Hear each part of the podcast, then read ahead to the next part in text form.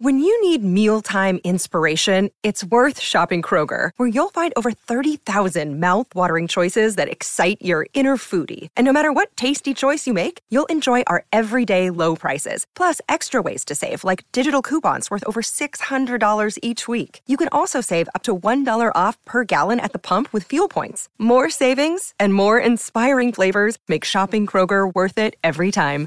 Kroger, fresh for everyone. Fuel restrictions apply. Silenzio, silenzio!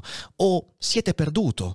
Pensiamo solo a voi, amico mio, a rendere sopportabile la vostra prigionia o possibile la vostra fuga. Vi servirebbero anni per rifare da solo il lavoro che ho fatto io e che sarebbe distrutto nel momento stesso in cui i sorveglianti venissero a sapere della nostra complicità. D'altra parte, state tranquillo, amico mio, la segreta che sto per lasciare non resterà a lungo vuota. Un altro disgraziato verrà a prendere il mio posto a lui voi apparirete come un angelo salvatore. Forse sarà giovane, forte e paziente come voi e potrà aiutarvi nella vostra fuga, mentre io invece vi ero di ostacolo. Non avrete più un mezzo cadavere legato a voi per paralizzare i vostri movimenti. Finalmente Dio fa qualcosa per voi restituendovi più di quello che vi ha tolto ed è davvero ora che io muoia. Edmond poté solo congiungere le mani ed esclamare Oh, amico mio, amico mio, tacete. Poi, riprendendo la forza per un momento scossa da questo colpo imprevisto, il coraggio piegato dalle parole del vecchio disse Vi ho già salvato una prima volta, vi salverò una seconda. E sollevò la gamba del letto e ne estrasse il flacone ancora pieno per un terzo di liquido rosso. Tenete, ce n'è ancora di questo liquido salvatore. Presto, ditemi che cosa devo fare questa volta. Ci sono istruzioni nuove? Parlate, amico mio, vi ascolto. Non c'è nessuna speranza, rispose Faria scuotendo la testa. Ma non importa. Dio vuole che l'uomo che ha creato, e nel cuore del quale ha così profondamente radicato l'amore della vita, faccia tutto quello che può per conservare un'esistenza talvolta così penosa, ma sempre così cara. Sì, esclamò Dantes, e io vi salverò, vi dico. E allora provateci. Mi sta invadendo il freddo, sento il sangue che affluisce al cervello e l'orribile tremito che mi fa battere i denti e sembra disarticolare le mie ossa. Comincia a scuotere tutto il corpo. Tra cinque minuti il male esploderà. Tra un quarto d'ora di me resterà solo un cadavere. Oh! esclamò Dantes col cuore sconvolto dal dolore farete come la prima volta, tranne che adesso non aspetterete tanto. Tutte le mie risorse vitali sono usurate a questo punto e la morte, continuò mostrando il braccio e la gamba paralizzati, ha solo la metà del lavoro da fare. Se dopo avermi versato in bocca dodici gocce invece di dieci vedete che non rinvengo, versate il resto. E ora portatemi sul letto perché non mi reggo più in piedi. Edmond prese il vecchio tra le braccia e lo depose sul letto. Adesso Amico mio, disse Faria, sola consolazione della mia vita infelice, dono che il cielo mi ha dato un po' tardi, ma mi ha dato, dono inestimabile di cui lo ringrazio al momento di separarmi per sempre da voi, vi auguro tutta la prosperità e la felicità che meritate. Figlio mio, vi benedico. Il giovane si gettò in ginocchio, appoggiando la testa sul letto del vecchio, ma soprattutto ascoltate bene quello che vi dico in questo momento supremo il tesoro degli spada esiste. Dio permette che per me non ci siano più distanze né ostacoli. Lo vedo, in fondo alla seconda grotta. I miei occhi perforano la profondità della terra e sono abbagliati da tante ricchezze. Se riuscite a fuggire, ricordatevi che il povero abate che tutti consideravano pazzo non lo era correte a Montecristo, approfittate della nostra ricchezza, approfittatene, avete sofferto abbastanza. Una scossa violenta interruppe il vecchio. Dantes sollevò la testa, vide gli occhi iniettati di rosso. Si sarebbe detto che un'ondata di sangue fosse appena salita dal petto alla testa. Addio, addio, mormorò il vecchio, stringendo convulsamente la mano di Edmond. Addio. Oh, non ancora, non ancora, esclamò l'altro, non abbandonateci, Dio mio, soccorretelo, aiuto, aiuto. Silenzio, mormorò il moribondo, che non ci dividano se riuscite a salvarmi. Avete ragione, sì sì, state tranquillo, io vi salverò. D'altra parte, anche se soffrite molto, mi sembra che soffriate meno della prima volta. Oh, disingannatevi. Soffro meno perché dentro di me ho meno forza di soffrire. Alla vostra età si ha fede nella vita, sperare e credere è il privilegio della giovinezza, ma i vecchi vedono più chiaramente la morte. Eccola, eccola che viene. È finito. La mia vista si perde, la ragione svanisce, la vostra mano... Dantes! Addio! Addio! E alzandosi con un ultimo sforzo in cui chiamò raccolta tutte le sue facoltà, disse Montecristo! Non dimenticate Montecristo! E ricadde sul letto. Benvenuti alla live monografica dedicata a uno dei più grandi capolavori della storia della letteratura, ovvero Il Conte di Montecristo di Alexandre Dumas. Lo svisceremo insieme, come sempre, dopo la sigla. Daily Cogito, il podcast per tutti e per nessuno. Puoi amarlo, puoi odiarlo, ma non puoi ignorarlo.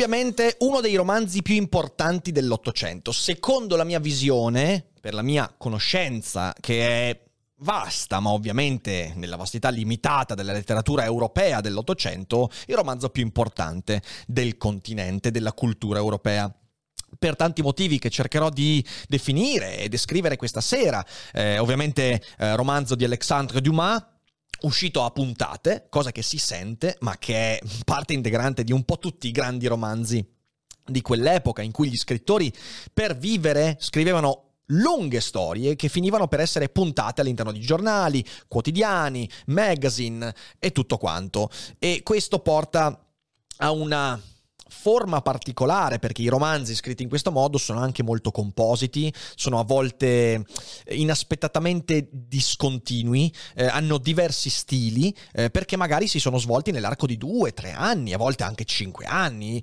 Però nonostante questo è un romanzo dalla coerenza straordinaria e che riesce a mantenere questo, questa tensione anche filosofica fino alla fine. Eh, c'è però, eh, forse la grande difficoltà da affrontare in un romanzo del genere, una grande disparità appunto stilistica, perché oltre al fatto che il romanzo è stato eh, fatto uscire a puntate, ehm, c'è anche il fatto che Dumas, come tutti i grandi scrittori dell'epoca, aveva un team, diremmo oggi, di aiutanti che magari stendevano per lui alcune parti e questa disparità stilistica, stilistica si sente. Nonostante tutto ciò, a differenza di tanti altri romanzi con le stesse caratteristiche, questa è una storia piacevole. Nelle parti meno belle, infatti, che sono soprattutto nella seconda metà del romanzo, dove questa disparità stilistica si sente, dove un abbassamento di qualità della scrittura è abbastanza evidente, perché la prima parte del romanzo è quella veramente fenomenale, ma poi ci arriviamo.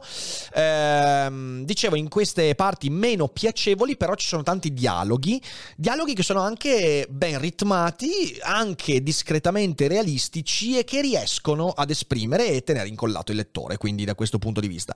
A tutto questo aggiungiamo il fatto che è un romanzo storico nel vero senso della parola, un romanzo che inserisce una storia inventata ma ispirata a una storia reale, che poi vedremo, eh, inserendola in un contesto storico che è quella, diciamo così, eh, della, de, dei cento giorni, eh, soprattutto nella prima parte, i cento giorni di Napoleone, quindi dalla fuga eh, di Napoleone dall'isola d'Elba, la restaurazione del napoleonismo e poi tutto quello che eh, succede negli anni successivi. E la vicenda ovviamente si comprende solo all'interno di questo contesto così particolare. Filosoficamente è un romanzo straordinario, perché i temi che pone sono molti e sono anche spesso approfonditi. A differenza di altri autori che spesso vengono affiancati a Dumas, come Victor Hugo, come dicevo anche nel pre-live, secondo me in questa storia in particolare, ma in realtà anche negli altri romanzi di Dumas, si percepisce l'impronta filosofica senza che l'autore prenda mai la parola soverchiando i personaggi. Cioè la forza di questo romanzo, secondo me, è che i temi filosofici, anche quelli politici, anche quindi le posizioni più radicali dell'autore, non emergono perché l'autore prende la parola, emergono perché i personaggi dicono le cose nel modo giusto, perché la narrazione segue un ritmo, perché c'è letteralmente un design di questo romanzo che ti permette di crearti una visione de, di ciò che l'autore vuole dirti, senza che l'autore intervenga mai a dirtelo. E questo secondo me è molto molto importante. C'è dentro il tema del male. Eh, il male forse è il tema principale del Conte di Montecristo, trattato peraltro in un modo in controtendenza rispetto all'epoca in cui Dumas scrive, perché nell'Ottocento eh, il romanzo che eh, in Europa sancisce la, eh, la, la, il canone, diciamo così, sulla riflessione intorno al male è, come eh, abbiamo detto anche qualche giorno fa, il Frankenstein di Mary Shelley, che si rifà a quella dottrina russoiana del buon selvaggio, il mostro che dice io ero buono, è la società che mi ha fatto diventare malvagio. E quindi il male non esiste in sé per sé, il male è prodotto dalle interazioni degli uomini. La visione di Dumas è in parte diversa e cercheremo di vedere questo cosa significa. Eh, il tema della centralità della libertà. Eh, questo è un romanzo che ha attratto il mio sguardo molto presto nella mia vita, l'ho letto la prima volta a 15 anni, circa 16 anni, perché era un romanzo in cui si parlava della libertà, della ricerca di libertà, del valore della libertà e del costo che ha la sottrazione della libertà. C'è il tema del delitto e della vendetta, che sono temi filosofici che hanno a che fare con la filosofia morale. E poi c'è la questione dell'identità, che è collegata anche a quella del nichilismo. Insomma, abbiamo un sacco di cose da dire questa sera e cercheremo di dirle suddividendo la live in due capitoli più una piccola parte finale per i temi che vorrei citare ma non trattare a fondo perché altrimenti durerebbe mille ore questa live. Eh, prima di passare però alla live in sé per sé, lasciate che vi consigli le due edizioni che sinceramente mi sembrano più adeguate. Allora, io ne ho due, eh, anzi, ne ho una in realtà, però ce l'avevo in ebook ce l'ho in ebook nel Kindle ed è quella di Feltrinelli. La trovo la migliore edizione, forse anche la miglior traduzione, la mh, mm, più chiara, la più scorrevole, è un buon lavoro, quindi ve la consiglio. Non ho quello in cartaceo, quindi nei giorni scorsi ho preso anche l'edizione Burr cartacea, che è un'ottima edizione, forse rispetto a quella Feltrinelli che ho tenuto in mano, ma era un po' rovinata nella copertina dietro, quindi non, non l'ho presa, anche più compatta, quindi anche più facile da trasportare, ed è una buona traduzione anche questa, con un saggio finale, un saggio critico finale, una postfazione diciamo così, eh, che è interessante, che mi vede abbastanza in disaccordo, però è sicuramente un, un plus di questo, un plus di questo questo libro. È di Guido Paduano, la postfazione, nell'edizione Burr, che può essere un'ottima guida alla lettura. Quindi queste sono le due edizioni che consiglio. Poi ovviamente se siete, eh, se avete dimestichezza col francese è sempre meglio leggere in originale. Io non l'ho mai letto in originale, quindi non so dirvi granché. Eh, saluto tutti quelli che sono in live. Grazie mille ad Andrea Lombardi che ci ha fatto un ride con 92 spettatori. Grazie mille, benvenuti. Siamo qui con la live dedicata al Conte di Montecristo Cristo. Grazie mille Andrea e buona serata. Buona serata e benvenuti a tutti quanti. Spero di essere all'altezza di questa storia così, eh, così, così importante come sempre, eh, l'intento della mia monografia non è quello di farvi bastare quello che dirò io. Eh, l'intento della monografia è quello di farvi leggere questo libro, anche perché poi, e qui dico due cose e poi mi taccio, e, e anzi non mi taccio, però parto veramente con la monografia. Eh, in primo luogo io accennerò alcuni temi che mi sembrano centrali, dando degli spunti legati alla trama e alle citazioni, senza però entrare veramente nella trama. E questo mi porta alla seconda cosa che voglio dire. Ci saranno degli spoiler. È un romanzo che ha 200 anni quasi, se non sbaglio è uscito nel 1844, quindi ha insomma 180 anni. Mi sembra che come spoiler ci siamo. Eh, quindi se siete proprio spoilerofobici, avete intenzione di leggere il libro, di ascoltare l'audiolibro che trovate anche su Audible, bell'audiolibro, ma consiglio in questo caso la lettura del libro perché è lungo e denso, quindi è meglio il libro. Se avete questa intenzione e non volete nessuna anticipazione sulla trama, forse è meglio che fermiate qui la live o il video se siete in differita.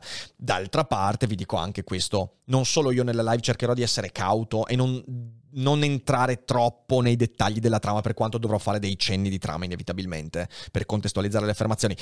Però è anche una storia che non risente pesantemente di eventuali spoiler. Cioè, questo è un libro che è bellissimo da leggere, ricco, pieno di cose, anche se uno sa come finisce, come continua, come muoiono tutti quanti, no sto scherzando, cioè nel senso è un libro che si legge e, e si apprezza anche sapendo tutto, ok? Quindi non preoccupatevi troppo. Perciò eh, non mi sembra che ci siano già delle domande. Io ringrazio Goyo che mi passerà le domande, vi ricordo di fare le domande eh, con, eh, con, i punti spinosi, ok? Così riusciamo a selezionarle per bene. Continuate ad abbonarvi, mi raccomando, e direi che con questo è tutto. Prima però di passare al resto della, anzi a iniziare veramente la monografica, lasciate che ringrazi lo sponsor di quest'oggi. Lo sponsor di quest'oggi è, indovinate, NordVPN. NordVPN è partner storico di Daily Cogito, non solo, ma io sono sono utente storico di NordVPN perché da ben prima eh, di Daily Cogito io usavo NordVPN. Sono tre anni che sono utente e non cambierei per nulla al mondo, mi trovo molto bene. Che cos'è NordVPN? Beh, è un modo per proteggere la tua connessione online, soprattutto se utilizzi magari connessioni non protette come quelle del comune, quella dell'università, quella dello Starbucks, quella di Trenitalia, se possiamo chiamarla connessione quella, ma non tanto. telefono a fili va molto meglio. Però insomma, e se magari all'interno di queste connessioni utilizzi anche dei dei, dei, dei, dei, dati sensibili come il tuo home banking e via dicendo, avere una protezione in più per evitare che malintenzionati accalappino i tuoi dati, mettendo questa sorta di layer di protezione che va a crittografare, quindi a nascondere i tuoi dati, è un'ottima decisione. Accanto a questo, una VPN ti permette anche di accedere a contenuti che non sono disponibili nel tuo paese. Quindi se domani per qualche motivo Netflix dice sai cosa Italia non mi piace più e chiude Netflix e non è più disponibile in Italia, grazie a una VPN tu puoi utilizzare i servizi di qualsiasi paese che abbia ancora Netflix. È un esempio stupido ma è per far capire come funziona. Con il codice sconto che trovate in descrizione o con il comando NordVPN in chat potrete avere accesso al 73% di sconto sul piano di due anni che sono veramente pochi soldini per un ottimo servizio. Io vi consiglio di provarlo, è anche un servizio soddisfatti o rimborsati a 30 giorni e c'è anche il servizio Nord Pass, che è il servizio di protezione e eh, cassa, cassaforte delle password che io sto usando in questi giorni, mi trovo molto bene, mi permette di avere tante password molto complesse senza porre il problema di doverle ricordare tutte o scrivere da una parte. Quindi utilizzate NordVPN, iniziate, sono certo che non ve ne pentirete. Grazie a NordVPN adesso torniamo a noi e a Edmond Dantes, signore e signori. Molto bene, molto bene, molto bene. Allora, vediamo un po' se c'è già qualche domanda. Pare noi chiede la scrittura come la valuti Rick? Alcuni la trovano ampollosa. Allora, pare noi, eh, siamo in un romanzo francese dell'Ottocento. Rispetto ai canoni dell'attualità letteraria, qualsiasi cosa scritta da qualsiasi individuo in quel contesto appare ampollosa. Però se io faccio un confronto fra il già citato Victor Hugo, oppure possiamo citare altri mille autori, soprattutto dell'ambito italo-francese, e ti dico che l'ampollosità del Conte di Montecristo non è neanche lontanamente avvicinabile a quella di tanti altri autori. Quindi L'ampollosità è un prezzo che si paga per quel tipo di scrittura, quel tipo di contesto narrativo e ci sta. Eh, a volte può essere verboso, ma questo dipende dal fatto che, ribadisco, venivano pubblicati a puntate nei giornali, quindi c'era proprio l'incentivo a scrivere cose più lunghe, più verbose e non possiamo farci nulla, va così. Non credo che questo sia un uh, disincentivo alla lettura, perché non è così tanto pesante perché lo ribadisco, come detto anche prima, nel Conte di Montecristo ci sono tanti dialoghi, tanti momenti veramente avvincenti che secondo me ripagano tranquillamente della fatica di entrare, insomma, in, questa, in questo tipo di, di stile. Another day is here and you're ready for it. What to wear? Check. Breakfast, lunch and dinner? Check. Planning for what's next and how to save for it? That's where Bank of America can help. For your financial to-dos, Bank of America has experts ready to help get you closer to your goals. Get started at one of our local financial centers or 24-7 in our mobile banking app. Find a location near you at bankofamerica.com slash talk to us. What would you like the power to do? Mobile banking requires downloading the app and is only available for select devices. Message and data rates may apply. Bank of America and a member FDIC.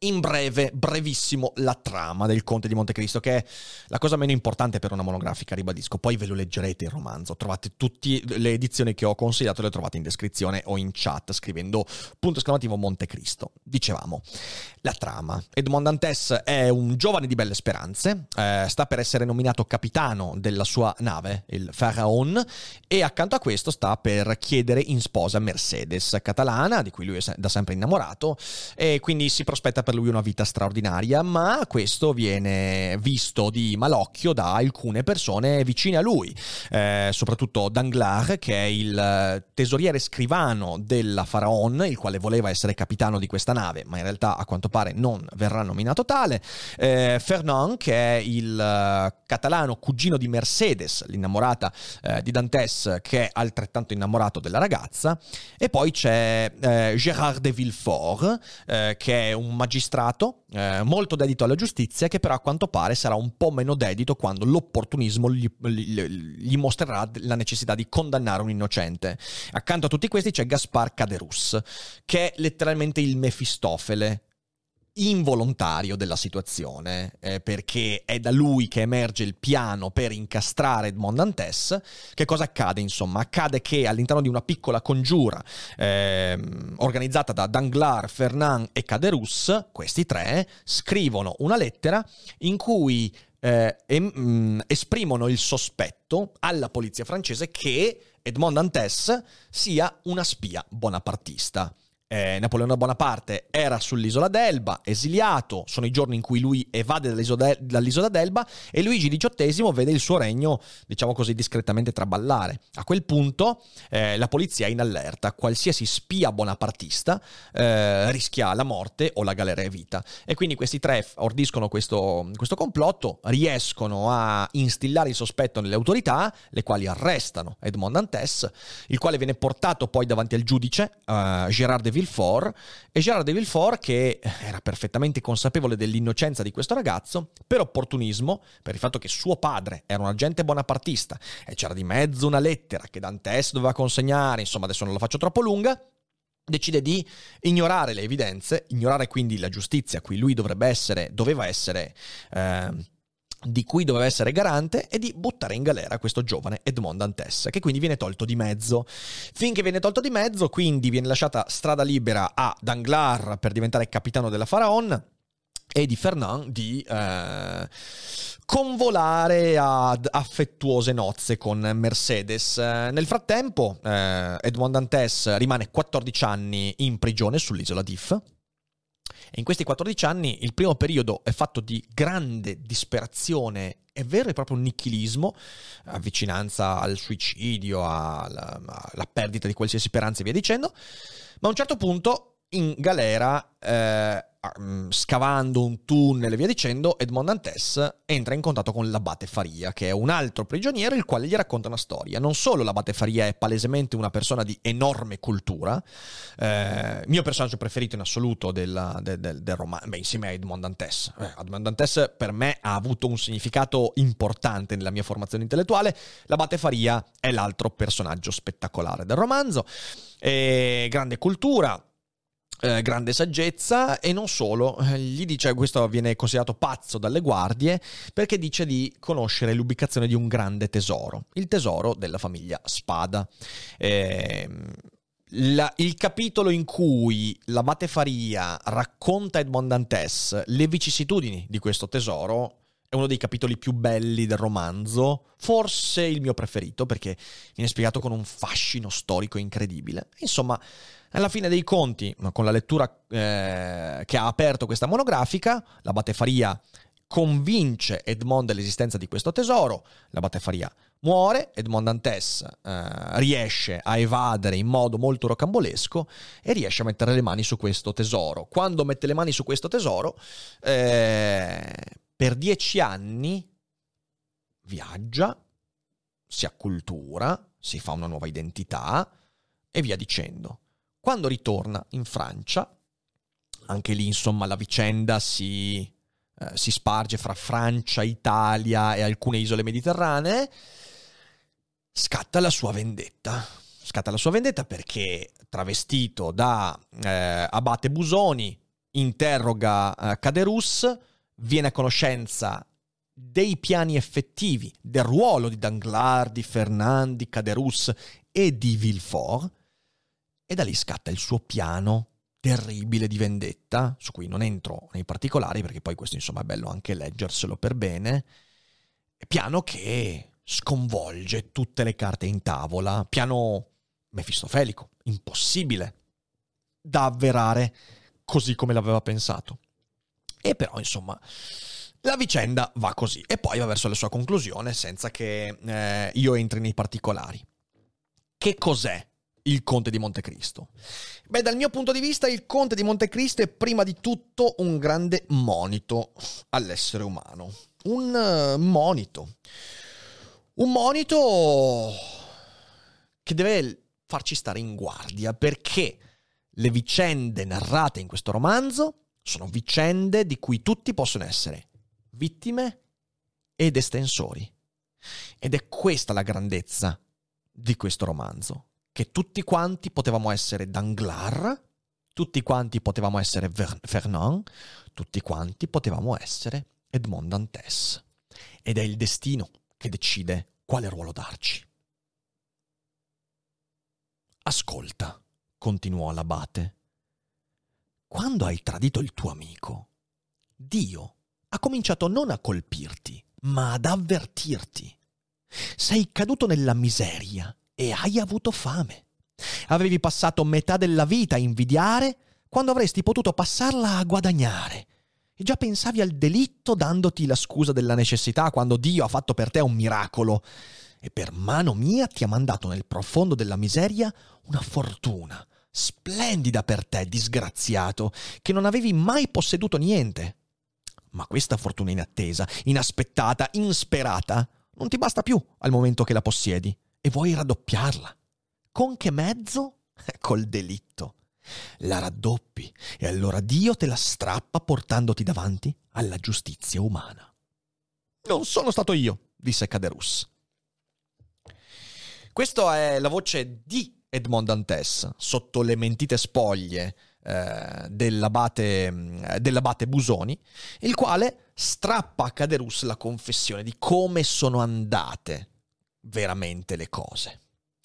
Ed è molto oscura questa scena. Ecco, il Conte di Montecristo, per quanto poi lo stile di eh, Dumas sia ironico, spesso di nuovo frizzante, soprattutto nella prima metà, riesce a trascinarti nella narrazione, però è un romanzo veramente oscuro.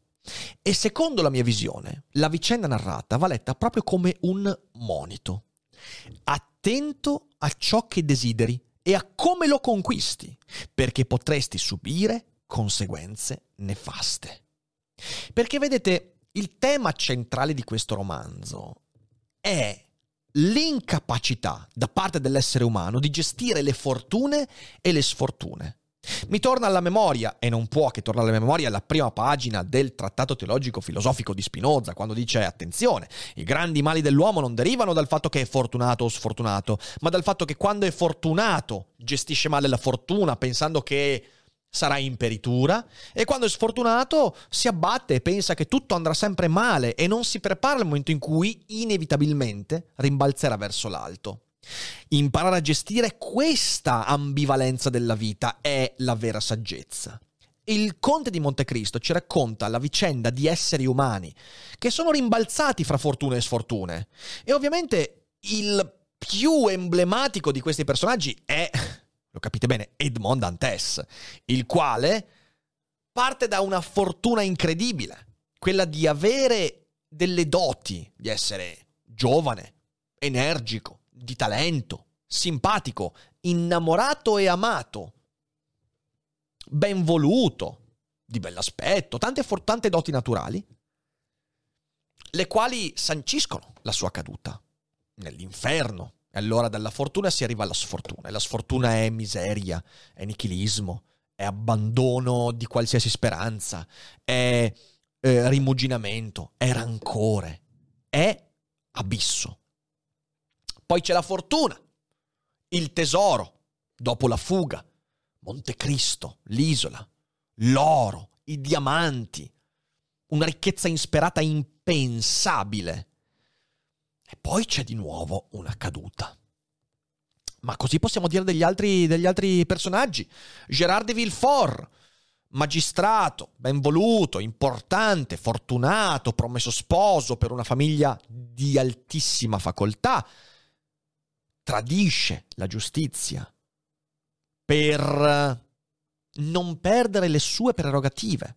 E quindi la fortuna diventa il grimaldello, diventa il, il, il, la miccia che lo porta a compiere qualcosa di terribile, gettare un innocente che lui sapeva essere innocente in galera per salvare quella fortuna che lui aveva e non decadere. Ma è proprio questo che lo getta in una spirale da cui non si risolleverà mai più e che rende la sua storia forse la più tragica di tutto il romanzo.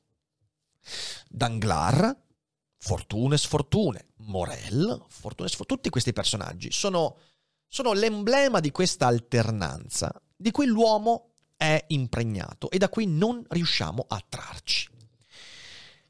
Il romanzo, Il Conte di Montecristo, dapprima presenta una fiaba, perché è letteralmente una fiaba quella che ci viene presentata all'inizio. I primi due capitoli sono, ribadisco, la storia di questo giovane che praticamente sembra avere tutte le fortune. La sua scalata sociale sembra incontenibile. Possiamo persino immaginare lo svolgimento ideale. E in questo Alexandre Dumas è fantastico, perché Alexandre Dumas racconta la vicenda e quello che segue alla vicenda in maniera da farti veramente a un certo punto tifare affinché il piano di Danglars, di Caderus e, e di Fernand non vada a buon fine. Perché tu ti trovi veramente a tifare per questo giovane. Tu sei tutto empatico nei confronti di Edmond Dantes, che non ha fatto niente di male, se non desiderare il suo posto nel mondo. E quindi tu hai la fiaba, ce l'hai lì davanti, lui diventa capitano, sposa Mercedes, vita felice, senza problemi e via dicendo. E vissero tutti felici e contenti. Ma ed è questa la genialità nella trama del romanzo, la fiaba ha in sé un elemento di inevitabile stortura e diventa letteralmente una fiaba a rovescio, diventa il rovesciamento di quella fiaba. Tutto ciò che doveva innalzarsi viene sotterrato e tutto ciò che doveva essere sotterrato viene innalzato. È una fiaba nera. L'elemento di stortura qual è? Sembra strano dirlo, ma l'elemento di stortura è Edmond Dantes. L'elemento di stortura è la sua presenza, la presenza di quelle doti naturali che ho citato prima, la gioventù, la bellezza, la, la, l'energia, il talento e anche i colpi di culo, le sue doti naturali che suscitano l'invidia e l'opportunismo degli altri. La cosa veramente incredibile è che Edmond Dantes non eccede in queste fortune, non è che, certo, va a sbandierarle continuamente in giro, mi viene in mente quel, quel, um, quell'aforisma di Epitteto, il quale, sempre predicando la parsimonia nelle fortune, a un certo punto dice: E eh, tu, tu vai in giro e sventoli un pezzo di pane caldo davanti agli affamati e vuoi che non te lo rubino. Evidentemente Epitteto scrive questa cosa provocando l'interlocutore. È evidente che la colpa sta comunque dalla parte di chi ruba quel pezzo di pane, ruba ciò che non è suo, ma dall'altra parte la saggezza vorrebbe non sbandierare le proprie fortune, le proprie doti naturali, vorrebbe limitare questo tipo di spinta. Edmond non lo fa, non lo fa perché è giovane, perché è energico, perché è ingenuo. Ecco qual è il seme di tutto quanto, l'ingenuità. L'elemento della stortura è questo e quell'elemento di stortura rovescia completamente la fiaba. E come dicevo prima, Dantes va in controtendenza nella descrizione di ciò che è il male, perché è veramente un romanzo sul male questo, nel modo veramente più greve che si possa pensare. Dantes va in controtendenza. Nell'epoca in cui, soprattutto in Francia, il verbo russoiano trionfava, avete presente insomma Jean-Jacques Rousseau, l'inventore del concetto di buon selvaggio, Secondo Jean-Jacques Rousseau, come citato prima con l'affiancamento al Frankenstein di Mary Shelley, secondo Rousseau l'uomo nasce non buono, l'uomo nasce neutro, nasce come se fosse un recipiente pronto ad essere riempito delle cose che il mondo getterà dentro. Quindi tutto quello che noi siamo è educazione, è interazione, è relazione, è potere, questo era molto presente nella sensibilità culturale del tempo in cui eh, Dumas scriveva eh, questo romanzo e anche gli altri. Dumas però va in controtendenza, perché è evidente che lui ci dice attenzione, È mica così. Il male è un po' più complicato. Il male nel Conte di Montecristo non è nella società, o meglio, c'è nella società, ma nella società si riversa perché il male c'è già all'interno del cuore degli uomini. E per capire questo, leggiamo quanto segue. E pensare, disse Caderus, lasciando cadere la mano sulla carta, pensare che qui c'è il modo di uccidere un uomo più sicuramente che se lo si aspettasse nell'angolo di un bosco per assassinarlo. Ho sempre avuto più paura di una penna, di una boccetta d'inchiostro e di un foglio di carta che di una spada o di una pistola. Questo bel tipo non è ancora ubriaco come sembra, disse Danglars. Dunque versategli ancora da bere, Fernand. Fernand riempì il bicchiere di Caderus e costui davvero bevitore qual era, tolse la mano dal foglio di carta e prese il bicchiere. Il catalano seguì i suoi movimenti fino a quando Caderus, quasi sopraffatto da questo nuovo attacco, posò o piuttosto lasciò cadere il bicchiere sul tavolo. Allora, rispo- riprese Fernand, vedendo che il rimasuglio di ragione di Caderus cominciava a sparire sotto l'ultimo bicchiere di vino. Allora, dicevo, per esempio, riprese Danglars, che dopo un viaggio come quello che ha appena fatto Dantes, dove è stato a Napoli e all'isola d'Elba, se qualcuno lo denunciasse al procuratore del re come agente bonapartista... Io! Lo denuncerò io, disse impetuosamente il giovane. Sì, ma allora vi fanno firmare la vostra dichiarazione, vi mettono a confronto con quello che avete denunciato. È vero che io vi fornisco di che sostenere l'accusa, ma Dantes non può restare eternamente in prigione. Un giorno o l'altro ne esce, e il giorno che esce, guai a chi ce l'ha fatto entrare. Non chiedo di meglio, disse Fernand, che venga ad attaccare briga con me. E Mercedes? Mercedes che vi prende in odio se avete la disgrazia di fare solo un graffio al suo amato Edmond? È vero, disse Fernand. No, no, disse Danglars. Se ci si decidesse a fare una cosa simile, il meglio sarebbe prendere semplicemente, come faccio io adesso, questa penna, intingerla nell'inchiostro e scrivere con la mano sinistra, in modo che la scrittura non venga riconosciuta, una piccola denuncia, così concepita. I'm Sandra, and I'm just the professional your small business was looking for. But you didn't hire me because you didn't use LinkedIn jobs. LinkedIn has professionals you can't find anywhere else, including those who aren't actively looking for a new job but might be open to the perfect role, like me. In a given month, over 70% of LinkedIn users don't visit other leading job sites. So if you're not looking on LinkedIn, you'll miss out on great candidates like Sandra. Start hiring professionals like a professional. Post your free job on linkedin.com/people today. E Danglars, aggiungendo l'esempio alla teoria, scrisse con la mano sinistra e una scrittura inclinata a sinistra, che non assomigliava per niente alla sua scrittura abituale, le righe seguenti, che passò a Fernand e che Fernand lesse a mezza voce. Il signor procuratore del re è avvertito, da parte di un amico del trono e della religione, che il nominato Edmond Dantes secondo della nave Faraon, arrivata questa mattina da Smirne, dopo aver toccato Napoli e Portoferraio, ha ricevuto da Murat una lettera per l'usurpatore e dall'usurpatore una lettera per il comitato bonapartista di Parigi. Si avrà la prova del suo delitto arrestandolo perché la lettera sarà trovata o su di lui o a casa del padre o nella sua cabina a bordo del Faraon. Alla buon'ora! Continuò Danglars. Così sì che la vostra vendetta avrebbe un senso, perché non potrebbe ricadere in nessun modo contro di voi. E la cosa andrebbe avanti da sola. Non resterebbe che piegare la lettera come faccio e scriverci sopra al signor procuratore. Ed ecco fatto. E Danglars scrisse l'indirizzo in tutta disinvoltura. sì, ecco fatto! esclamò Cadorusso, che con un ultimo sforzo di comprensione aveva seguito la lettura e distinto capiva tutto il male che una simile denuncia poteva tirarsi dietro. Eh, ecco fatto! Solo che sarebbe un'infamia.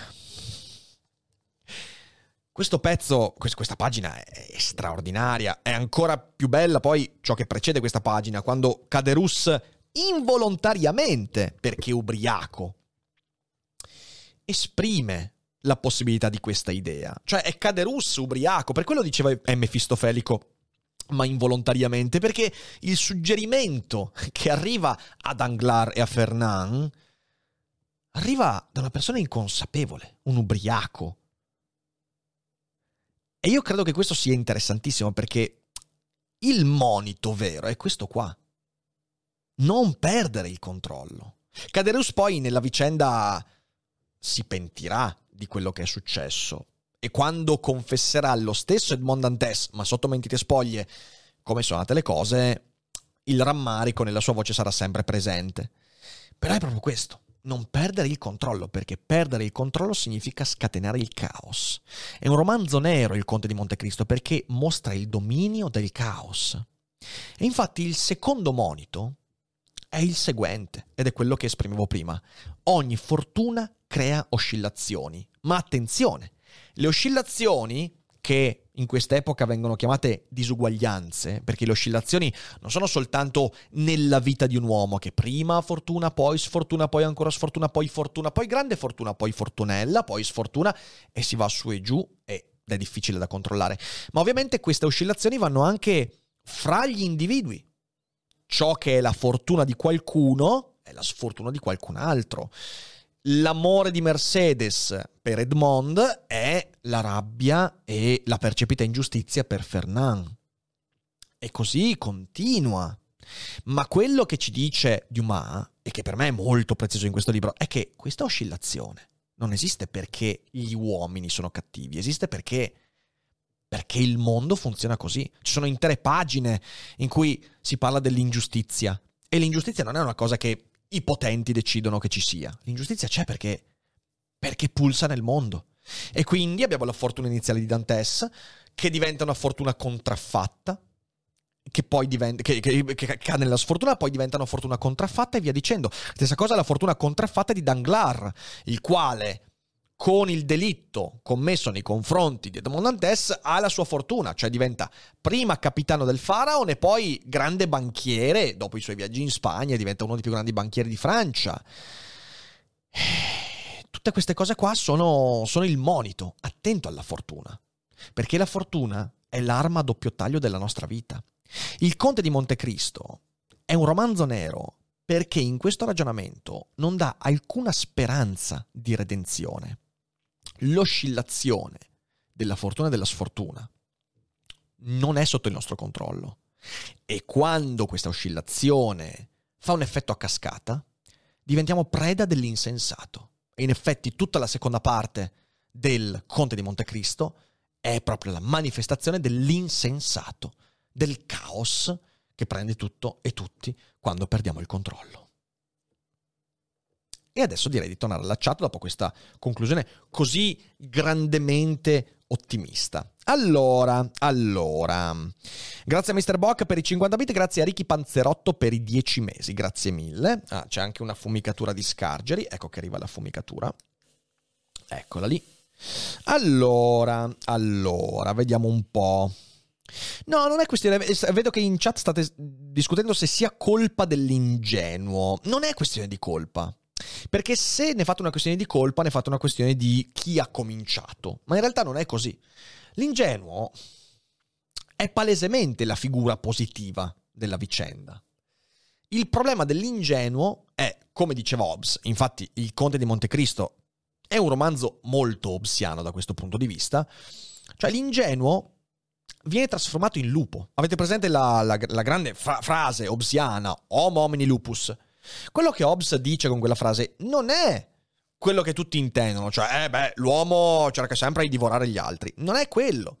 Il vero significato è diverso. Homo homini lupus significa, in un mondo di lupi, anche l'agnello è costretto a diventare lupo, che è molto diverso.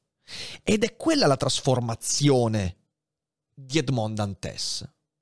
Il Conte di Montecristo è un romanzo obsiano perché ci dice, attenzione, Edmond Dantes, con la sua ingenuità, il suo amore, la sua generosità, scompare. Avrà dei momenti di anche piccola redenzione. Il fatto che lui salverà dalla bancarotta la famiglia Morel, per esempio.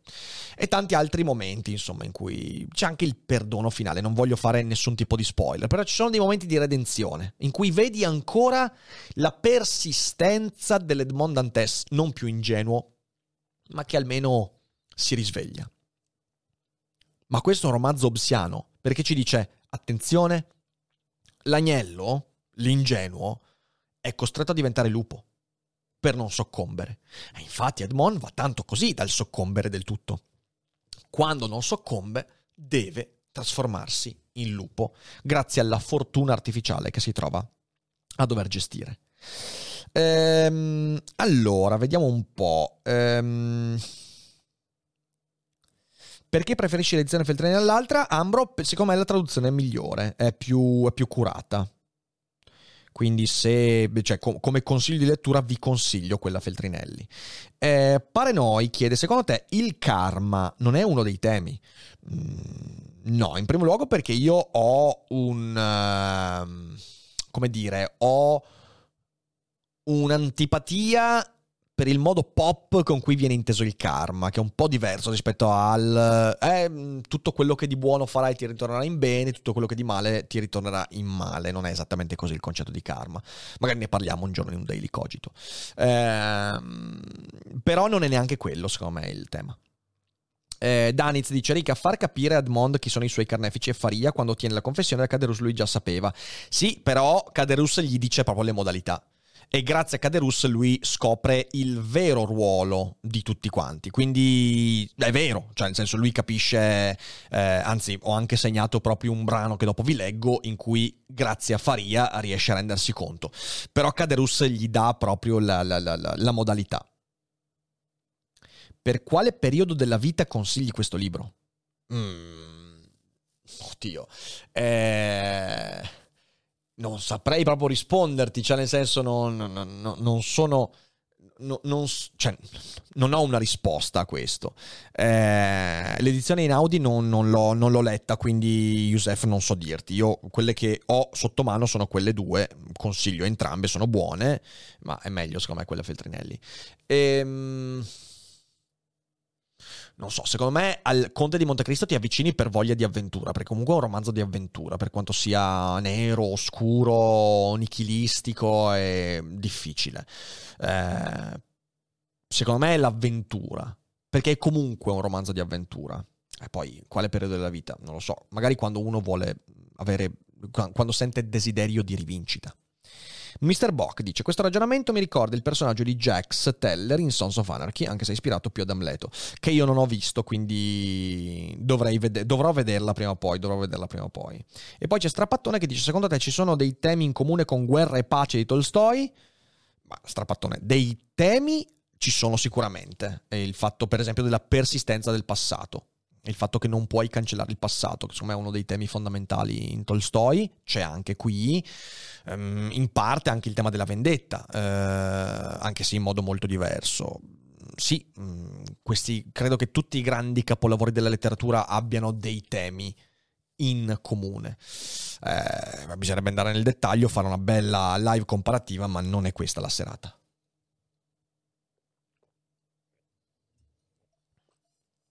Erendil chiede: Possiamo dire che la volontà è l'unica arma che abbiamo per esercitare controllo sulla fortuna sfortuna della vita? Sì, però la volontà potrebbe essere anche fuorviante. Mettiamola così. Ehm, cioè, che tipo di volontà?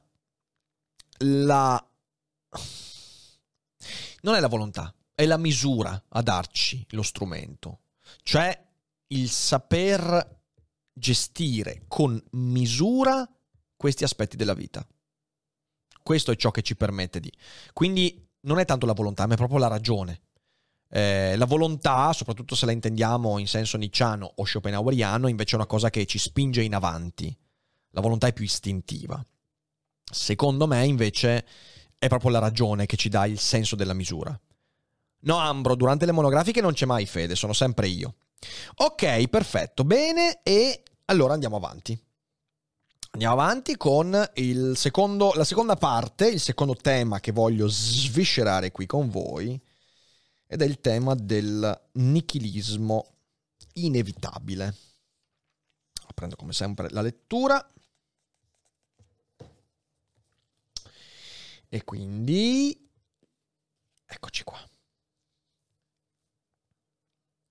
Madre mia, disse Albert, non posso farvi condividere la sorte che destino a me stesso. Dovrò vivere ormai senza nome e senza fortuna. Dovrò per cominciare... Eh, dovrò, per cominciare il noviziato di questa dura esistenza, farmi prestare da un amico il pane che mangerò da ora al momento che ne guadagnerò dell'altro.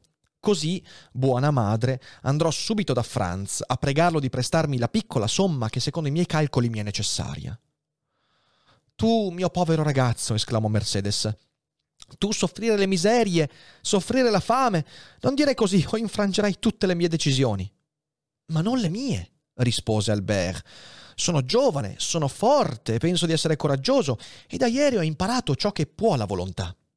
Ahimè, madre mia, ci sono persone che hanno sofferto tanto e non solo non sono morte, ma hanno costruito una nuova fortuna sulle rovine delle promesse di felicità che il cielo aveva fatto loro fino a quel momento, sulle macerie di tutte le speranze che Dio aveva loro concesso. Ho imparato, madre mia, ho visto quegli uomini. So che dal fondo dell'abisso dove il loro nemico li aveva gettati sono rialzati con tanto vigore e tanta gloria che hanno dominato il loro vincitore di un tempo e l'hanno a sua volta gettato in un precipizio. No, madre mia, no. A partire da oggi ho rotto col passato e non accetto più niente, neppure il mio nome, perché, mi capite, non è vero, madre mia, vostro figlio non può portare il nome di un uomo che, mi, che deve arrossire davanti a un altro uomo. Albert, figlio mio, disse Mercedes, se io avessi avuto un cuore più forte, questo è il consiglio che ti avrei dato. La tua coscienza ha parlato quando la mia voce, spenta, taceva. Ascolta la tua coscienza, figlio mio. Tu avevi degli amici, Albert. Per il momento rompi con loro, ma in nome di tua madre non disperare.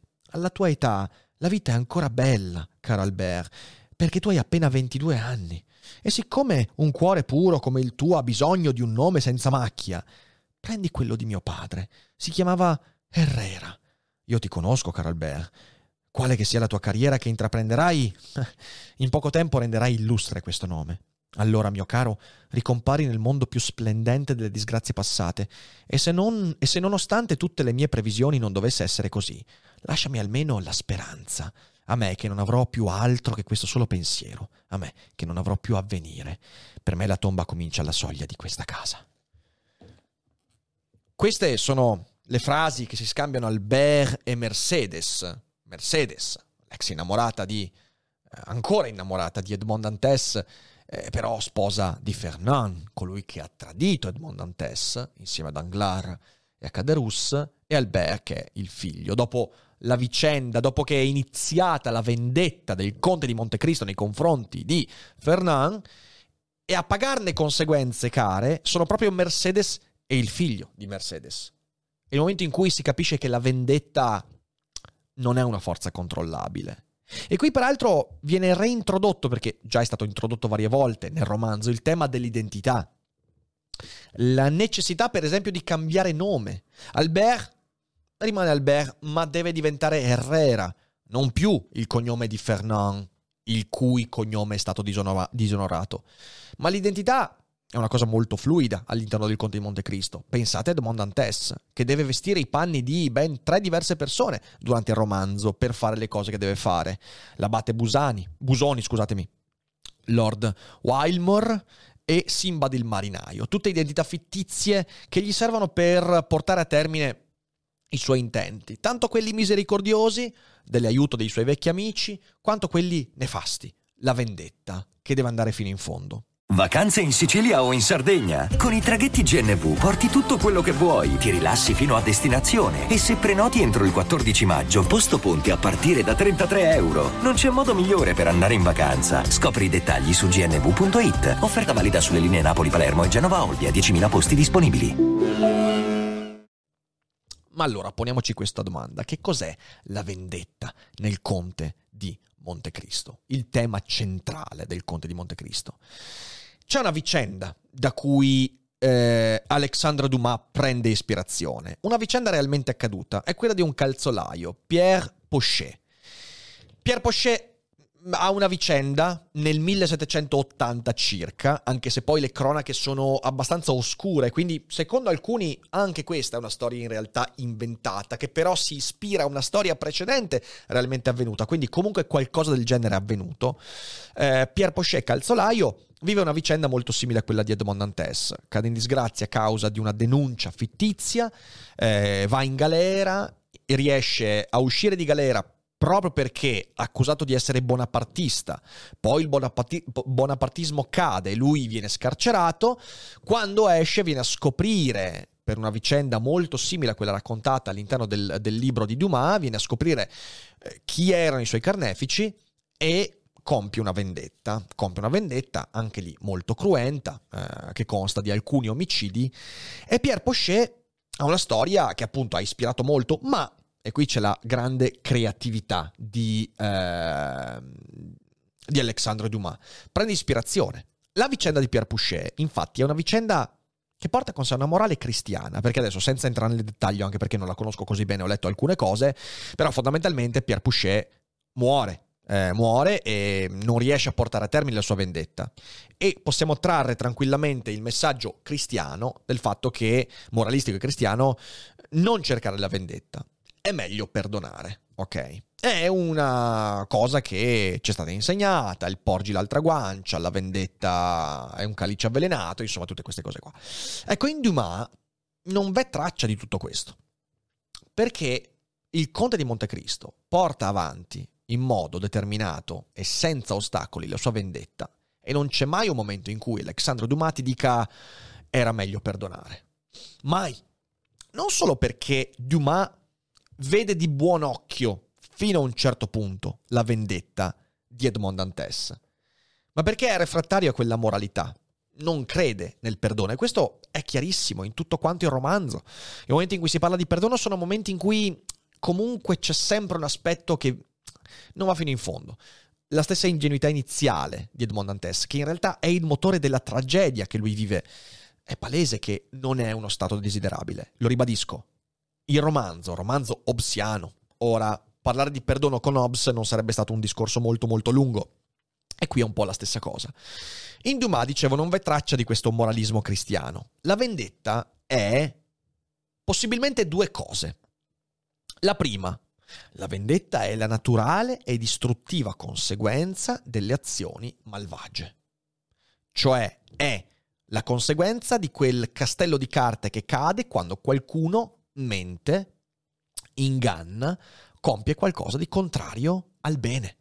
È inevitabile a quel punto che si scateni la vendetta. E quindi la prima possibilità è che Dumas veda la vendetta di, di, di, di Dantes come una cosa che non si può contenere, non c'è mai stata veramente scelta. La seconda possibilità è che Dumas veda la vendetta, nella vendetta, la giusta reazione dei giusti all'ingiustizia. Quindi mettendoci dentro un connotato di maggior libero arbitrio, è giusto che Edmond Dantes compia la sua vendetta nei confronti dei carnefici, quindi rispondendo all'ingiustizia e non fermandosi al dire vabbè, è andata così, viviamoci la nostra vita. Perché in fin dei conti, sapete, quando leggi il Conte di Montecristo, all'inizio ti viene da dire ma scusami, eh, passi 14 anni in galera, e va bene, sicuramente sofferenza, però sopravvivi. Trovi un tesoro inestimabile. Fai dieci anni di viaggi in giro per il mondo, ti rifai un nome, ti acculturi, impari le lingue, costruisci una nuova vita. E poi torni in Francia. E quando torni in Francia trovi che i tuoi nemici in qualche modo ce l'hanno fatta. Che la tua amata è moglie di uno dei tuoi nemici e tu non sei neanche più innamorato, ma scusami, continua i tuoi viaggi, goditi la vita. Edmond Dantes non fa questo. Ed è l'elemento che mi fa propendere per uh, forse la risposta numero due. Secondo Dumas, la vendetta è la giusta reazione dei giusti all'ingiustizia. Cioè, è qua, è come se la vendetta fosse una cosa morale. Sembra che emerga questo. In effetti, per quanto molti interpreti propendano per il punto 1, quindi la vendetta è la naturale, distruttiva conseguenza delle azioni malvagie, secondo me invece è il punto 2. Infatti, Dantes è tutt'altro che risorto dalle sue ceneri. Cioè, tutto quello in cui credeva... Eh, ho sbagliato, scusatemi. Mm, molti interpreti propendono per la 2, quindi la giusta reazione dei giusti all'ingiustizia. Io propendo per la 1, la naturale e distruttiva conseguenza delle azioni malvagie. Ok, quindi eh, io elimino l'idea che ci sia una libera scelta. Io vedo in questo romanzo una inevitabilità di quello che accade. Infatti, dicevo, Dantes non è che risorga dalle sue ceneri. Dantes in qualche modo muore nelle celle dell'isola Diff. Non emerge lo stesso Dantes. In primo luogo perché sono 14 anni, in secondo luogo perché lui pensa alla morte tantissime volte, in terzo luogo perché quando muore Faria, con lui se ne va la parte migliore. E quando esce di galera è solo spinto da questa inenarrabile forza, una forza che lo scatena. E quindi questo è, questo, questo è il seme di tutto ciò che si scatena successivamente. Perciò, dal mio punto di vista, dal momento che quando lui torna nel mondo, tutto quello in cui credeva è ora privo di significato. Il futuro come capitano della nave, del faraon, se n'è andato, il faraon neanche esiste più. Morel, che era il suo vecchio armatore, è caduto quasi in disgrazia. Eh, Danglar, uno degli artefici della sua disgrazia, è ormai un banchiere famoso. Quindi non c'è più quell'aspetto non c'è più suo padre, non c'è più quindi l'affetto familiare, eh, anche lì con una vicenda molto torbida che non sto a spoilerarvi. E poi c'è Mercedes. Mercedes è sposa di un altro ed è palese che lui non è più innamorato di Mercedes. Al massimo è innamorato della Mercedes che non ha avuto. Ma Mercedes in quei 14 anni è cambiata, anzi di più di 14 anni. Quindi capite bene che non è giusta la vendetta. La vendetta sarebbe giusta se ci fosse ancora qualcosa da salvare di quel mondo che è passato, ma non c'è più veramente nulla. La vendetta, infatti, di Edmond Dantes è proprio l'inevitabile conseguenza degli eventi. Ed è per questo che quella vendetta travolge tutto e tutti, travolge anche gli innocenti intorno ai colpevoli. Cosa che porterà Dantes a pentirsi, a chiedersi, ma siamo sicuri che questa cosa... Ci sono le parole di Faria che sono molto emblematiche in questo. A un certo punto Faria, quando fa intuire al suo compagno di cella chi erano veramente i colpevoli eh, di quello che aveva vissuto, dice così. Dantes lo seguì tutti i lineamenti del suo viso si erano ricomposti, avevano ripreso il loro posto abituale, ma con una rigidità e una fermezza, se così si può dire, che testimoniavano una decisione presa. L'abate lo guardò fisso. Mi dispiace avervi aiutato nelle vostre ricerche, avervi detto quello che ho detto, disse. E perché mai? domandò Dantes. Perché vi ho instillato nel cuore un sentimento che non c'era, la vendetta. Dantes sorrise. Parliamo d'altro, disse.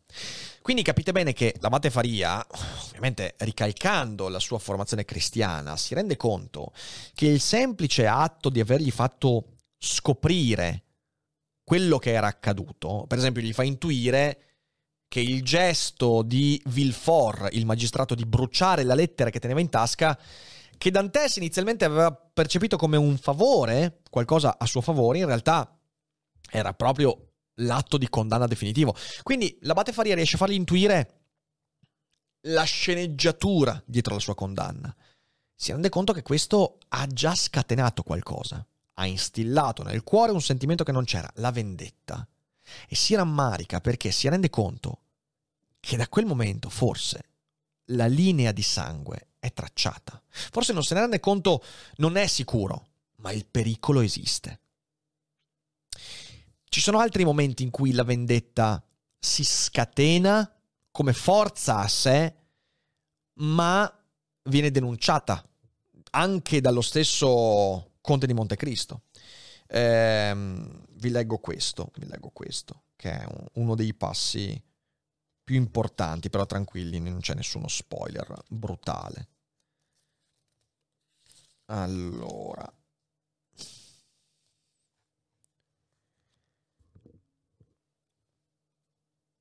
Montecristo impallidì a quell'orribile spettacolo, comprese di aver oltrepassato i diritti della vendetta e comprese che non poteva più dire Dio è per me e con me. E poi si rincara la dose qualche pagina dopo. Quando Montecristo viene riverito come un idolo, lui risponde Non dite mai così, amici miei. Gli dei non fanno mai il male. Gli dei si fermano quando vogliono fermarsi. Il caso non è più forte di loro e sono loro, al contrario, che dominano il caso. Questa è una dichiarazione di impotenza di Montecristo. Il conte di Montecristo dice io non posso essere idolatrato perché io sono diventato strumento del caos. Gli dei lo dominano il caos. Io no, sono diventato strumento.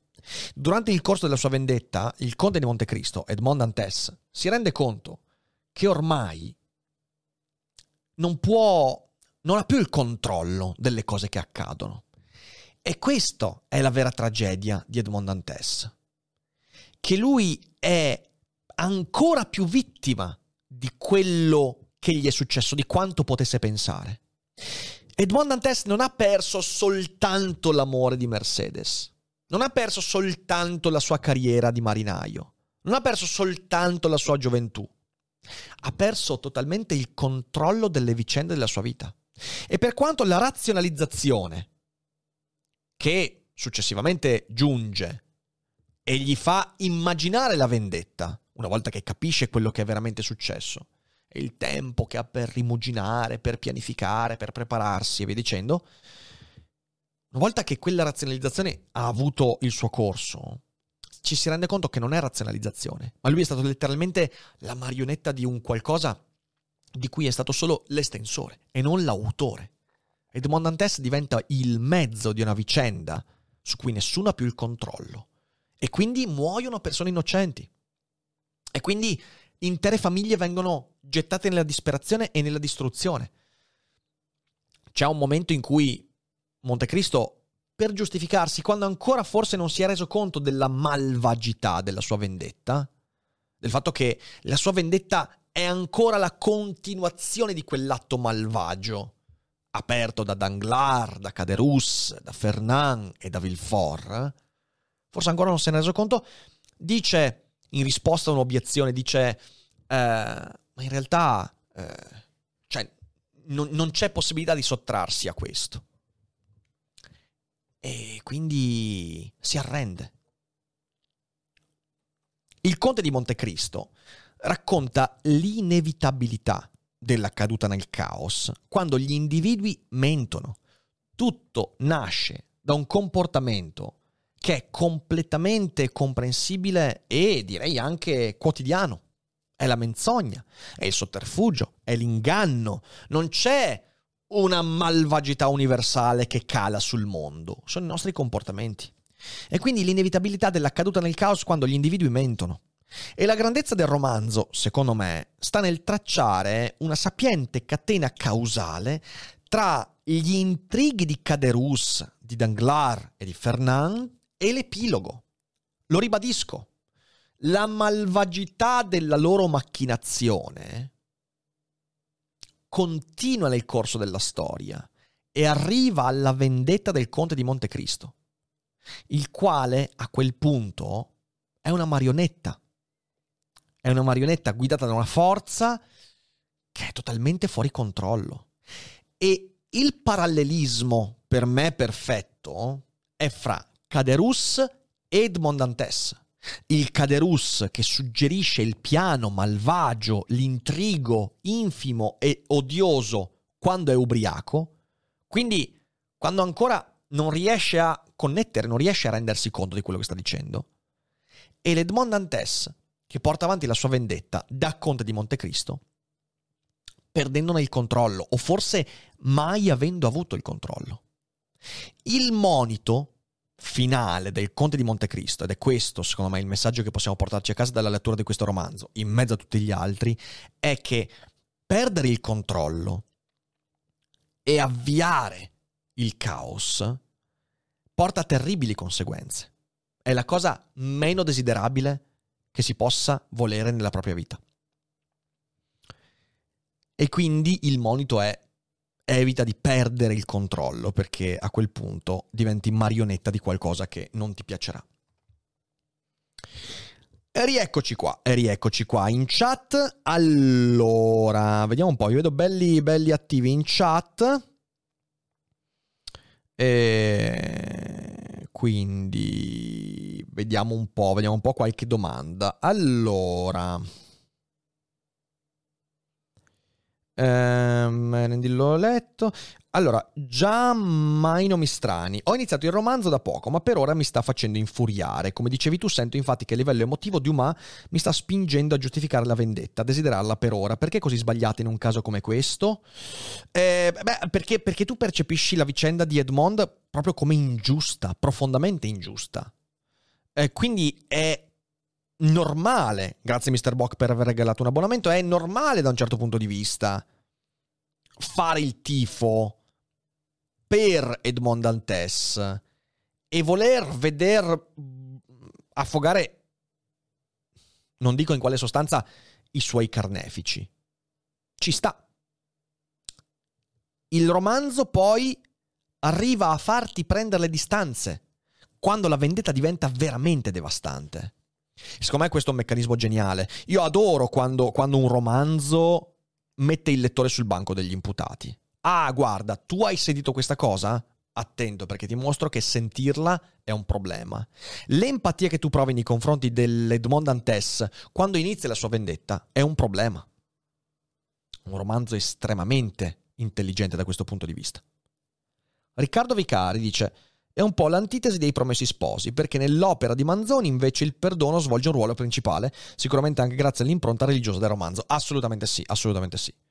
Io devo dirlo senza, senza voler poi mettere a confronto due che sono grandi romanzi, preferisco di gran lunga anche proprio per la profondità filosofica il Conte di Montecristo.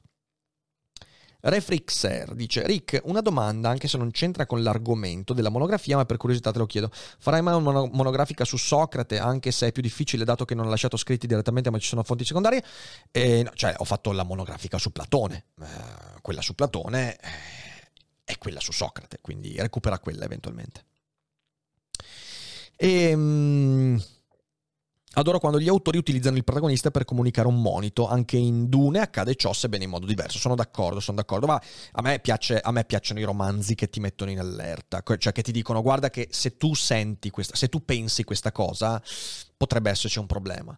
Il Conte di Montecristo è straordinario da questo punto di vista, riesce proprio a farti sentire come alcune risposte istintive al, ai problemi che pone potrebbero essere molto sbagliati. Ehm, in mezzo al libro, ora ragazzi, eh, vi ho soltanto dato un input molto superficiale su questo romanzo. Eh, ci sono tanti altri temi fondamentali, ne ho segnati tre. Eh, tre che secondo me sono, sono, centrali e anche trattati in modo molto originale nel Conte di Montecristo. Allora, eh, il primo è il tema dell'identità legata al destino, cioè eh, Edmond Dantes trova la sua identità, è se stesso, quando non ci sono ostacoli alla realizzazione dei suoi talenti. Cioè, lui è in cerca del suo posto nel mondo. Per questo dicevo all'inizio una fiaba, perché ti sembra che tutto sia preparato per fargli trovare il suo posto nel mondo. E la sua identità è quella lì, lui deve diventare, dovrebbe diventare capitano del faraon, perché ha il talento per farlo, e dovrebbe sposare Mercedes perché sono innamorati a un certo punto accade qualcosa. Quel qualcosa è una menzogna. La menzogna di individui che vogliono trovare il loro posto, non realizzando i propri talenti, ma sotterrando le possibilità di qualcun altro. E lì Edmond Dantes non può più trovare la sua identità, cioè la rottura di un percorso che era il suo percorso. È come se Dumas ci dicesse guarda che tutti quanti abbiamo un percorso, è che poi a un certo punto accadono delle cose nella vita perché quel, per- quel percorso diventa accidentato. Ora, se quel percorso è normalmente accidentato, tu puoi comunque trovare i tuoi modi per perseguire quella strada, che in qualche modo è quella è il tuo ruolo, mettiamola così in questo mondo. Ma poi ci sono degli ostacoli che sono molto più forti, come ad esempio quello che accade qua. A quel punto la tua identità è perduta, perché la strada che il destino aveva disegnato per te non esiste più. Ed è per quello che Edmond Dantes non potrà più essere Edmond Dantes. Non solo per un fatto amministrativo, lui ovviamente evade di galera. Ma poi non si costruisce una identità, ma tante identità. E ognuna di queste identità ha un ruolo preciso. Ma non è più lui, non è mai più lui, perché lui diventa marionetta nelle mani di un destino che non è più il suo, marionetta della vendetta. E quindi le maschere che Edmond Dantes indossa, anche quelle sono la continuazione della menzogna che ha ucciso Edmond Dantes, che ha ucciso il destino che Edmond Dantes doveva realizzare. E questo lo si vede con tanti personaggi nel Conte di Montecristo. Un altro tema che per me è centralissimo è il fatto che la cultura e il denaro non sono la salvezza. In fin dei conti, i tesori che Edmond Dantes trova e che gli permettono di uscire dalla sua galera, e non solo quella fisica, ma anche quelle mentali, eh, sono due i tesori, dicevo. Uno è il tesoro dell'isola di Montecristo, però l'altro sono i due anni di cultura che l'abate Faria gli immette e gli inserisce nella testa. Perché quando Dantes incontra l'abate Faria, per due anni interi l'abate Faria gli insegna il latino, il greco, la matematica, la geometria, la storia e tutto quanto il, le cose che conosceva. E lui si aggrappa a questa conoscenza. Conoscenza e ricchezza. Sono condizioni importanti, necessarie forse per la realizzazione, ma non sono la base della realizzazione, perché la realizzazione è quella che dicevamo prima. Realizzarsi significa perseguire la strada che in qualche modo è la mia. Da quel punto di vista Edmond Dantes, con tutte le ricchezze e tutta la conoscenza del mondo, non potrebbe mai più essere felice. Questo è quello che accade. L'ultimo insegnamento eh, che io traggo dal Conte di Montecristo è di nuovo un rovesciamento, in questo caso dell'epica classica. Se scendi all'inferno, risorgi demonio, non c'è possibilità di scendere all'inferno, come accade ad Mondantes, e uscirne puliti, come accadeva agli Ulisse, come accade a tanti personaggi della letteratura classica. Quando entri così in basso negli anfratti della vita, non ne esci più come eri prima, ne esci trasformato. E il che significa che la realtà avrà sempre un impatto sulla tua vita che ti impedirà di perseguire liberamente quello che puoi essere. E puoi essere soltanto fortunato o sfortunato. Puoi gestire la fortuna e la sfortuna, ma però non hai il controllo vero, insomma. Per me il Conte di Montecristo è un romanzo sull'idea che noi non abbiamo il controllo della nostra vita. Possiamo eventualmente vendicarci di alcune cose che accadono, ma ciò ci porterà comunque maggior tristezza, maggior miseria di quelle che avevamo racimolato all'inizio. E credo che questo sia, sia veramente importante. È un romanzo che ci affaccia a un paesaggio molto nichilistico e che secondo me va letto proprio come allenamento nei confronti di questa cosa terribile. E quindi vi consiglio di leggerlo perché da questo punto di vista può dare veramente tantissimo. Um, allora, vediamo un po'. Refrix, eh, Refrix l'ho già letto. Gianmarco Lupis dice: Rick, l'empatia verso la vendetta di cui parli mi ricorda il film di Joker di Joaquin Phoenix. Allora, sì, è vero, hai ragione, è un buon collegamento. Sono due personaggi molto diversi, Edmond Dantes e Arthur Fleck, sia per quello che accade loro che per il luogo da cui partono, ok? Però sì, indubbiamente, indubbiamente ecco, eh, nel Conte di Montecristo, il Conte di Montecristo è il primo romanzo in cui il cattivo è il protagonista. Ora, non sto dicendo che, anzi, Danglar, eh, Caderus di meno, però Danglar, Fernand, ehm, Villefort sono personaggi terribili. Con ognuno di loro possiamo sentirci empatici. Perché? Fernand è innamorato. Da innamorato fa delle cazzate incredibili. Eh, Caderus è ubriaco, sì, imbriaco sbronzo, quindi insomma, vabbè, non capisce un cazzo di quello che gli capita. Però è comunque un delinquentello, quindi... Però puoi capire è ubriaco, è sbronzo, dice cazzate. Villefort, Villefort è un magistrato che fa quello che fa per proteggere suo padre e la sua carriera. Anche lì, forse lui è proprio stronzo, è proprio...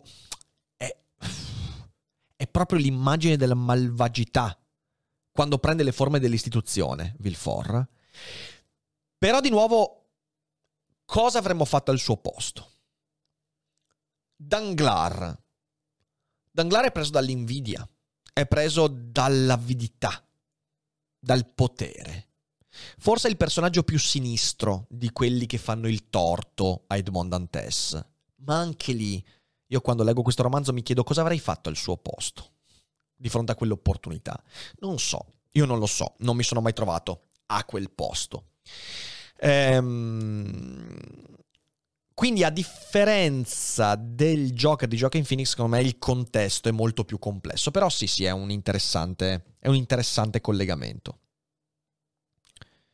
Efrem chiede, bellissima puntata, io sto leggendo, lo sto leggendo e sono a circa a metà, sono d'accordo con te, sembra proprio che Montecristo e gli altri siano quasi dei fantasmi che hanno esaurito molto di quello che erano, appunto con una scrittura diversa da prima di Dumas. Grazie ancora per questa puntata. Sono contento che ti sia piaciuto, sì, beh poi nella seconda metà cambia molto il romanzo. Però questo è quanto, secondo me, eh, Erendil chiede, Rick, quindi qual è la discriminante tra il destino e il ruolo che alla fine abbiamo nella vita? Se non la volontà, possiamo dire che è la ragione della nostra unica salvezza? Beh, mm, sì, è che in realtà è molto difficile mantenerla. Cioè, è molto molto difficile. Quindi non so se si possa parlare di salvezza in questo romanzo. In questo romanzo, ok? Quindi sto parlando con i presupposti del Conte di Montecristo. Secondo me questo è un romanzo che rischia di essere preso molto meno oscuramente di quanto in realtà sia nero e oscuro per il suo connotato di avventura, un romanzo comunque avventuroso, un romanzo di tensione in alcuni momenti ed è anche un romanzo molto ironico, quindi magari può sfuggire questa cosa. Eh, però mm, non so se parlerei di salvezza con questo romanzo, è veramente veramente tosto. Um, Ser Davos delle Acque Nere dice l'empatia nei confronti dell'antagonista è al centro della recente serie tv Inventing Anna, appena rilasciata da Netflix e ispirata al caso di Anna Delvey, truffatrice statunitense che come Montecristo si inventa un'identità e una ricca eredità per entrare nel giro giusto di New York. La differenza con Montecristo è che alla fine AD viene smascherata ma nella serie tv la narrazione è costruita per portarci a parteggiare per lei. Sarebbe interessante un'analisi in merito. Ma in realtà sono tante le cose, cioè sono tante le narrazioni che fanno questo. A me viene in mente, se vogliamo ragionare sulle serie tv contemporanee, contemporanee, vabbè, è una serie TV di vent'anni fa, però è The Shield. Eh, Vic Makey, che è eh, ovviamente un personaggio totalmente diverso da quelli che stiamo citando, ok? È il, um, è il capo della squadra speciale della polizia di Los Angeles, ehm, è il cattivo, è un vero cattivo, ma proprio cattivo, cattivo, cattivo. Tutta la serie ti porta a parteggiare per lui, fino a che la serie non ti dice hai visto che stronzo che sei stato a parteggiare per lui. Da un certo punto di vista è la stessa cosa che viene fatta con Breaking Bad. Però Breaking Bad c'ha quel finale americanata che in qualche modo salva Walter White. E tu ti senti a posto con te stesso perché dici sì è vero era uno stronzo però in fin dei conti dai su. Uh, era un buono che è un peccato. Quel finale di Breaking Bad è proprio un peccato, secondo me. Ehm, però è questo, secondo me. Ecco, il Conte di Montecristo è, secondo me, il primo romanzo in cui veramente un buono, obsianamente, diventa un cattivo per delle ragioni che sono al di fuori del suo controllo. Tu sviluppi l'empatia nei confronti della sua vicenda e quindi ti trovi a parteggiare per il cattivo e a un certo punto ti rendi conto che stai parteggiando per il cattivo e dici, ah, ma allora sono proprio stronzo. E questa è una cosa preziosa che vi consiglio veramente di sperimentare eh, leggendo questo grandissimo romanzo.